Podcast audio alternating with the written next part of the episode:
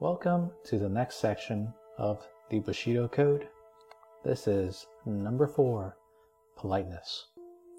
And politeness is something that is very much a tradition throughout traditional Japan, especially for those that have gone to Japan or grown up with Japanese descendants, like I did. And politeness is very different than many of the things that we oftentimes think about, such as benevolence or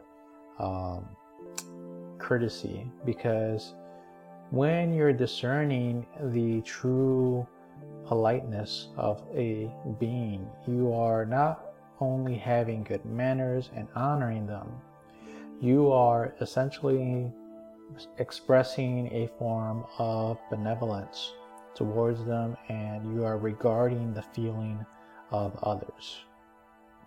It is motivated not by fear.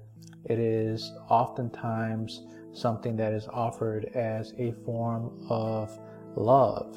It is a form of being in good taste with the person always.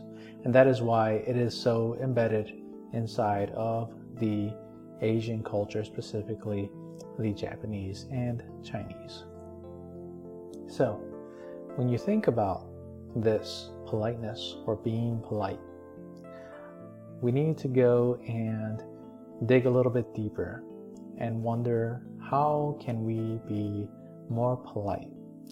Approach the people in our lives in such a way that we are giving them a piece of love when we encounter them.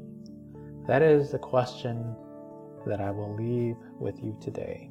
I'll repeat it again. How can we approach the people that we encounter in our lives with a little bit of politeness that is in the form of deep human love?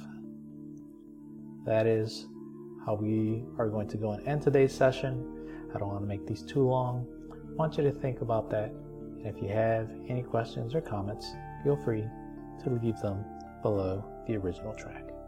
I will speak with you very soon.